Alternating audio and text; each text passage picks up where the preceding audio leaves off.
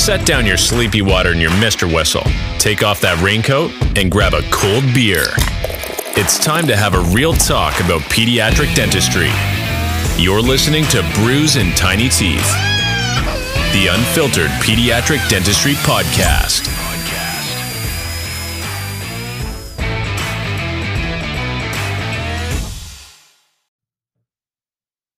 Hey, what's going on, Brews and Tiny Teeth family? Uh, it's your boy Casey Getz checking in for a solo episode today. Uh, I know you guys know the grind, but it's been uh, been a long summer, been super busy with uh, all the kids out of school and everything. But we're kind of on on the downhill stretch, so just try to finish strong. I, I always tell myself this is the time of year that you know you grind it out, you work extra hours, so you can take a little bit of time off during the fun time of year, and uh, at least for me, which is in the fall or the winter time around the holidays. So um, uh, I am going to do a just a quick solo episode today and a couple announcements. I wanted to review some different um, new materials and products and pieces of equipment that I use in my practice. Uh, I, have been taking some notes on some of the things that I like, and I, I kind of just want to do a little review on things uh, and it's easier on my end. Um, that way, I, I, I get a break from having to line up all the guests for for this week, and then I've got a couple more lined up in the future here. So, um, but before I dive in, I, I had one quick announcement. Um, I was going to give a plug for. Um, my good my good buddy Bobby Elliott. He is uh, he's been on the podcast before. He's a fantastic practice owner, speaker. Um, he lectures a lot, does a lot of CE things. Um, but I told him I'd I'd give a shout out. He does a uh, a pedo boot camp uh, once a year. Um, and he's got his 2020 seminars coming up. It's October 13th through the 15th. And I don't think he has a lot of slots open, but um, you know, he's got a, a, really good CE course over a few days there for young dentists looking to become practice owners. There's a lot of material that, you know, um, more experienced pediatric dentists can pick up on, but um, I know a, a lot of pediatric dentists personally that have taken his course that were interested in uh, going the startup route. Um, he does a really nice job of reviewing different systems. Um, you know, some marketing things, a, a, lot of team management, like building a really good team and creating a good work culture. That's kind of his uh, his specialty, if you will, and he's really really good at it. So I think this year uh, it's October 13th through the 15th in Marietta, Georgia, and I believe you get a stack of CE for doing it. Um, but it's a fairly small group. I think he limits it to around 25 uh, participants. So um, if you're interested in that, if uh, if you um, are a young pediatric dentist that's maybe going to be uh, considering doing a startup soon or an acquisition or going to become a practice owner, um, it's a it's a really good kind of crash course um, like a 101 on how to run a, a tight practice and uh, run a tight ship there. So um, you can, uh, Bobby's on Facebook all the time. You can Facebook message him or um, I think his, his, website, let me see here, uh, pddx.us forward slash boot camp.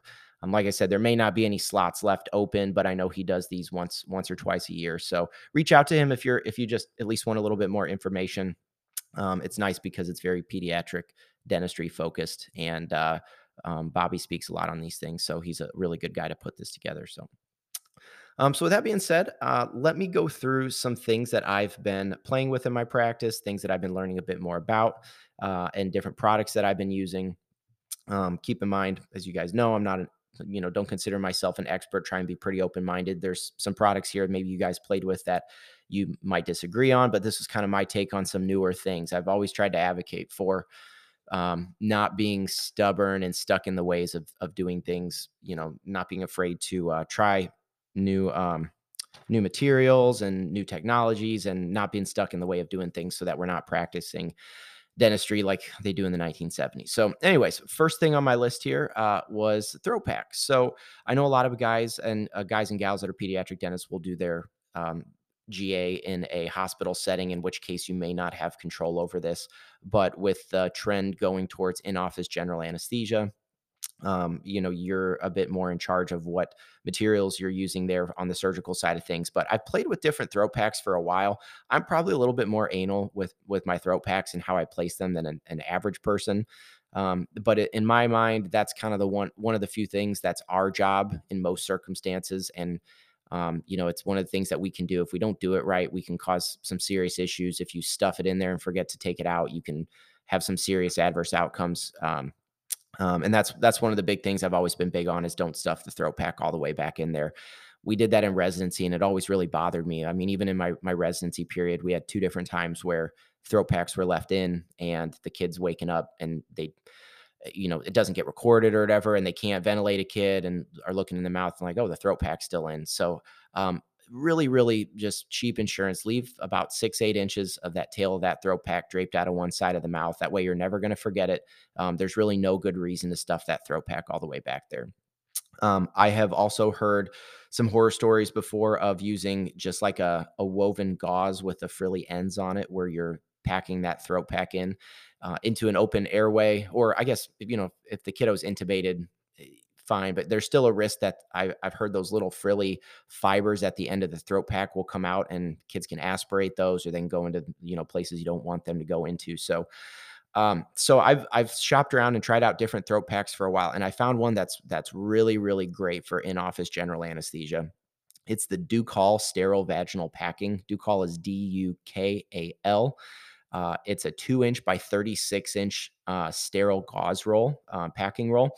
It's it's nice. You don't have to cut it. It's the perfect width and it's the perfect length. So you're not having to trim it with scissors and have it, you know, draped all the way down to the floor. Um, but they sell it. Uh, what I like about it is it's sterile. It's a, a very tightly, I think they call it a non-woven, but there's no frilly ends to it. It's all tightly woven, and um, it's real nice and dense. And then uh, they come in a hundred pack. They're individually wrapped, uh, and they sell a hundred pack for around eighty dollars. I get it from Medical Shop, uh, just just Medical Shop online. It's an online dealer. A lot of times they're back order. They're kind of a special order thing. Um, but you know, for a, a hundred pack, they'll last you a while. I figure if I do, uh, you know, around 350 uh, GA cases. How did I do this math here? I scribbled down um, 350 GA cases a year, which I do a lot more than your average person, or even say 300 times um, times three dollars. Like so, if you're okay, I remember my notes here. If you're paying uh, closer to three dollars for a throat pack, which is kind of what the going rate is if you just get them from a vendor or distributor. Um, you know that's going to be a grand worth of throat packs versus if you go this route um, the average cost for that many throat packs would be $280 you know about 300 bucks. So you're gonna put six 700 bucks if you do as many ga cases as i do back in your pocket um, having a better throat pack and better outcomes and it's going to be cheaper. So Dukal sterile vaginal packing 2 inch by 36 inch from medical shop. Look into it. If you have uh, purchasing power over your own throat packs really really good quality throat pack uh, and they work great.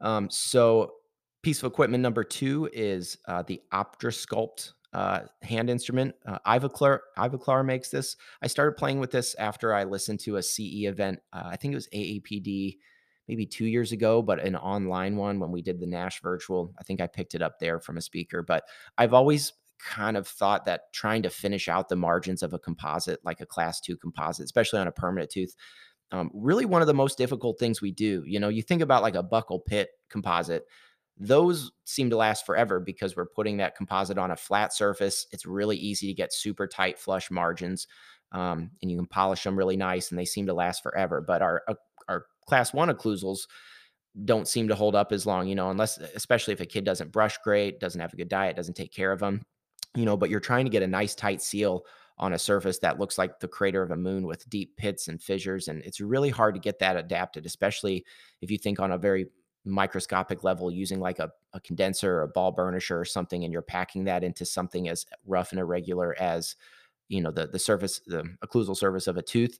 So i just i've never conceptually liked doing that and then i, I always finish it off with a little sealant or flowable but still just have never been really satisfied with my margins there. So i started playing with this and i really really like it. So it's it's basically the Optrasculpt it's a little hand instrument and it's got a um, it's got like a four millimeter sponge pad on on the end of it and they make it in different sizes. I think there's a four millimeter and a five millimeter. It's kind of designed for use in the anterior if you're doing you know big class four buildups and incisal edge fractures but it works really well on uh, occlusal surfaces. So it's this sponge pad that does not stick to composite at all. It's it's fantastic. It's firm but just a little bit of give and softness to it. So you pack your composite in, you put your layers in, and then when you get up to your occlusal edge, uh, your occlusal surface where your margin's at, you just put that sponge on and go around and you know pad, pad, pad, pad, pad, put a little pressure on it, and uh, and it just really smushes that composite edge down really nice and flush, um, and makes your margins really really tight.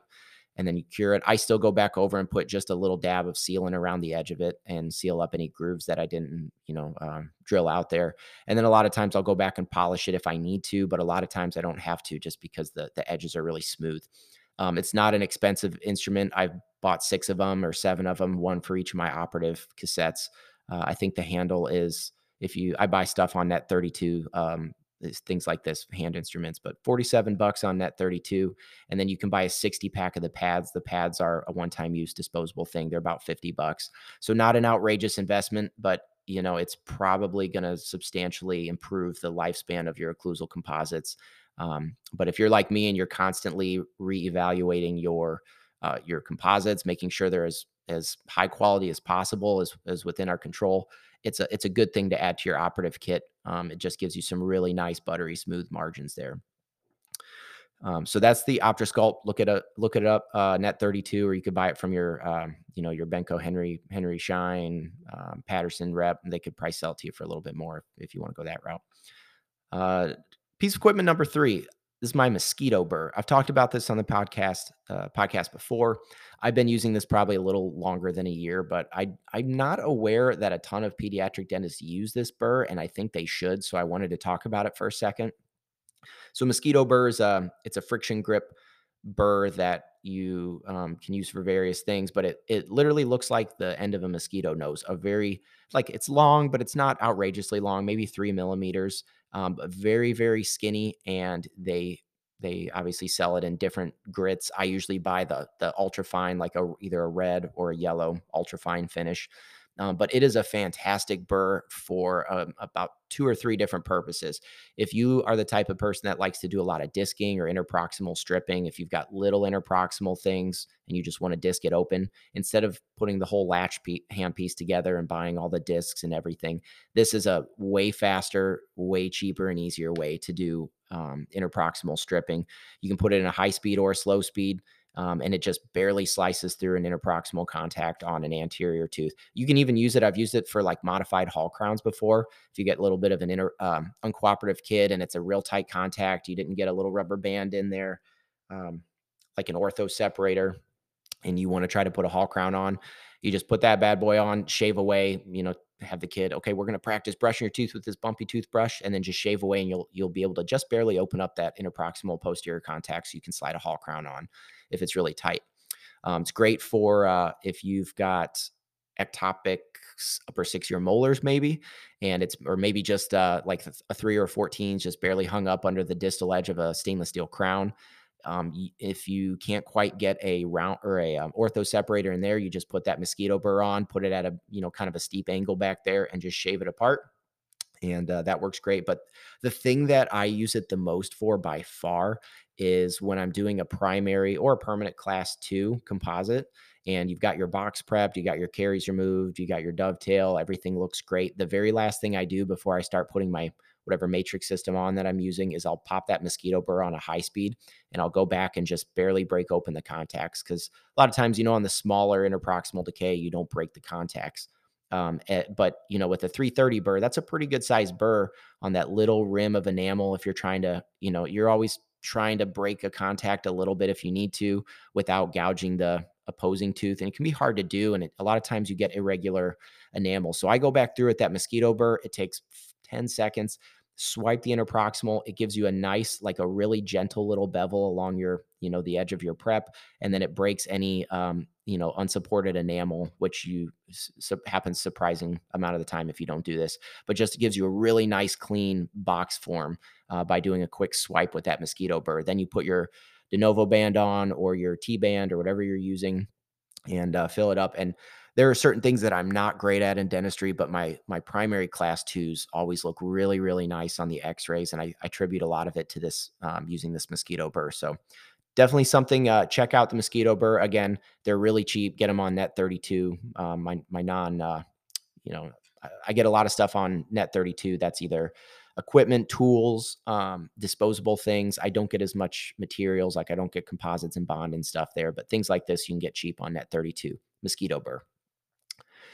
Uh, technology piece of equipment number four. This one's a little bit newer. Uh, the Isolite, this new anterior Isolite system by Zyris. Um, this is fairly new. I don't know of a lot of pediatric dentists that have tried it out yet. Um, doing anterior work, especially on permanent teeth, is not not something that I claim to be uh, skilled at, but I certainly am always trying to self improve there. I've always thought isolation's really tough up there. I think all of us listening agree. We'd much rather do stainless steel crowns and primary stuff than sit there and do class threes all day. But I wanted to try this out and see, you know, does it work for primary teeth? Does it work for anterior zirconia stuff? And then, you know, how, how well does this system work? So um, I use an existing Isolite system. Um, you know, the IsoDry, I believe I use. I don't have an integrated light with it. Um, so I have the IsoDry system. If you have that system with the hose and everything, it's pretty affordable to get the adapter pack for it. Um, the adapter kit for the anterior um, that attaches to the existing IsoDry. I wrote down it's 300 bucks. I, I think that's right. It's really not too bad. And uh, it just comes with, you know, the uh, little, I, I think in, instead of aluminum, it's plastic. So you got your aluminum body that stays on your high speed suction most of the time for your Isolite hose. And then this is like the plastic insert that inserts into that that you can autoclave. Mm. So it's a special attachment for an anterior um, Isolite. But then you buy a box of paddles. I bought some smalls and mediums. That's kind of the big downside of these is there's not a pitot and they're big. Um, so I I tried using this in GA once or twice for anterior zirconias. Um, and I struggled with it. They're just too big. You know, to me, you can start using them on maybe seven, six, seven, eight year olds. I, I found would comfortably maybe start to fit. Um, so not as great as I was hoping for zirconia work on D through G. Um, it was a nice idea in theory, but it's just way too damn big. It doesn't really fit in there. Um, the way that it works is the suction comes out the you know the corner of the lips um, kind of wraps around there. And then it's uh, like an oval shaped paddle that retracts the lips. It sits in the vestibule of the upper and lower lips, kind of like that game that, you know, that kids play where they put that OptraGate looking thing in their lips and try to talk. So it kind of does that. But then there's a little rubber paddle that gently pushes the tongue back and sucks up water. It definitely does not suck up fluid nearly as efficiently as, you know, the posterior Isolite or, um, um, uh, or a dry shield would, but it definitely is better than nothing, and it helps to keep everything retracted and the tongue out of the way.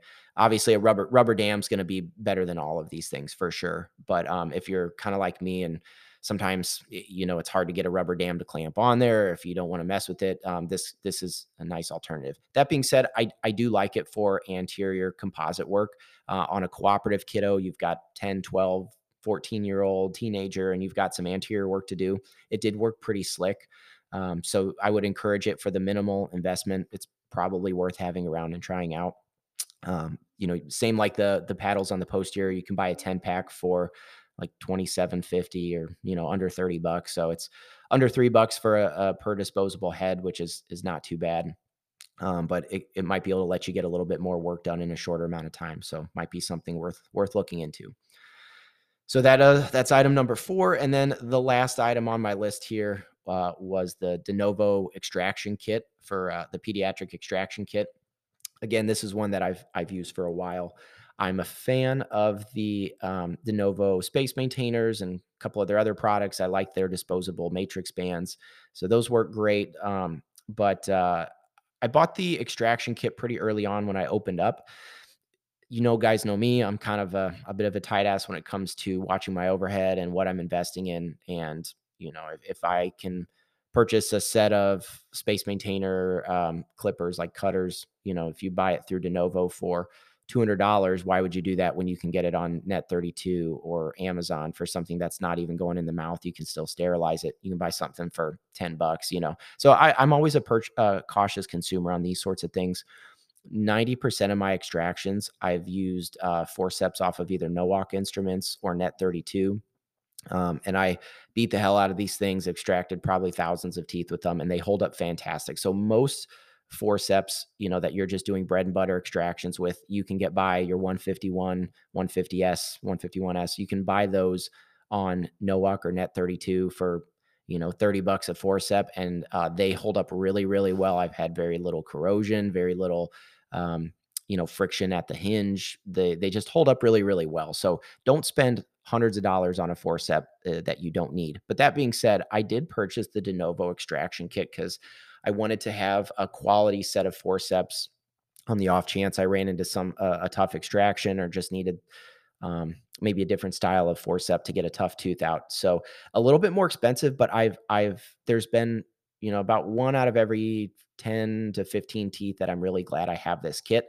So DeNovo sells them. It's a it's a kit of five pediatric forceps, and they're very small. Like they say pediatric, I mean they just they hide in the palm of your hand really nicely. They're nice and tiny. Um, you've got five different forceps. Uh, there's a number one upper anterior, great for uh, you know that's like a straight beak. Straight goes all the way up. That's great for uh, mushy root tips on D through G, or if you had a zirconia crown break off on D through G and you got to get that root tip out and there's not much to grab onto, works fantastic for for getting up there nice and high up into the you know close to that bone and grabbing onto what's left of the tooth. Twist it clockwise, counterclockwise, and usually you can rotate them right out. Number one anterior forcep works great. There's a, a uh, number 44 lower anterior.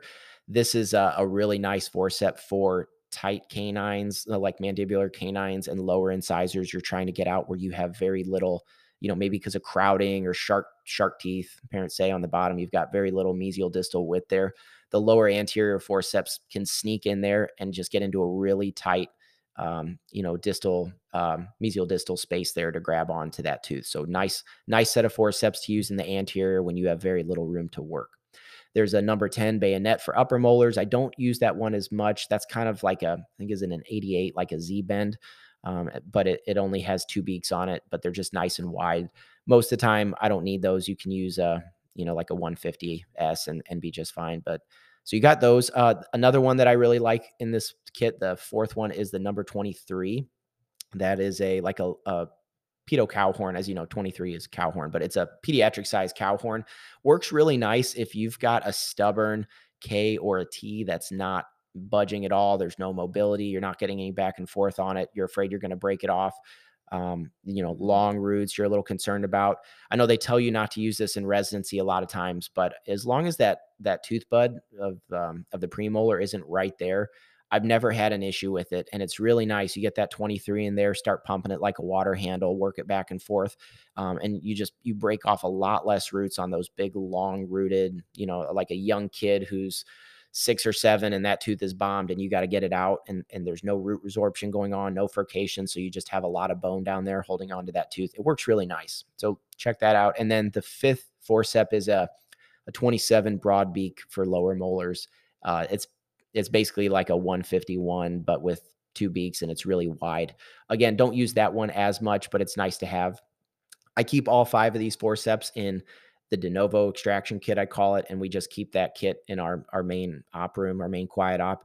And if I see a tooth that's going to give me a little bit of grief, I'll tell the girls, "Hey, just grab that DeNovo kit for me, extraction kit," and they'll grab it. And and there's really not a tooth I can't get out with something in that kit. The um, obviously these ones are a little bit more expensive, but if you you really probably only need one, maybe two kits at the most if you're a solo doc. Uh, but uh, they're they run. I think they retail for five ninety. You can get a discount. Usually get them for around five hundred and thirty bucks. Um, or you can buy the forceps individually if you just want to pick out a couple of them. But I, I just bought the the five pack of them, and uh, and they work they work really nicely. So if you need a little uh, change up in your forcep armamentarium, check those out. They're uh, they're really nice. Uh, so that's my list of five. I, I thought about putting Equia Forte on there because I've been using that a lot, um, as, as, you guys might have heard in some of my other podcasts. Uh, been using that a lot for um, like a lot of permanent tooth occlusals on kids that don't brush, kids with you know hypoplastic molars. I just have so many kids with terrible hygiene, um, really high risk. Mom's lost all of her teeth and you just know if you put a composite in that tooth, that kid's going to have recurrent decay under it in no time. And the uh, the Equia just seems to hold up a lot better, and I I don't get a lot of washout. So I've been playing with that. I didn't really formally put that on the list, but I have been really impressed by Equia for permanent sealants and occlusals on uh, you know high caries risk kids. So another another thing worth checking out if you haven't would really encourage you to look at adding uh, Equia Forte to the list of materials you have. Um, so that's that's all I got for you guys this week. Um, nice and short episode compared to some longer ones I've done. So check out um, Bobby Elliott's Pedo Boot Camp. Um, you've got your list of five new technologies I played with: Dukal throat packs, Optrasculpt from Ivoclar, mosquito burrs, anterior isolite uh, from Zyris, and the DeNovo extraction kit. Um, so check those out. Got a, a, couple cool guests coming up. We've got a few Medicaid talks coming up. Um, I know the last handful of podcasts, um, there's been a lot of uh, finance, taxes, insurance, things like that. But I'm going to try to switch and talk a little bit about maybe some Medicaid topics in uh, in a couple episodes. Um, so kind of look forward to those. Otherwise, I hope everybody finishes out strong, has a good summer, and um, and uh, thank you all for tuning in. Appreciate you guys supporting me, and we will talk to you guys later. Thank you. Thanks for listening to the Brews and Tiny Teeth podcast. Be sure to DM our host, Casey Getz, on social media with any listener questions, comments, or tough political situations. We'll see you next week for another unfiltered episode.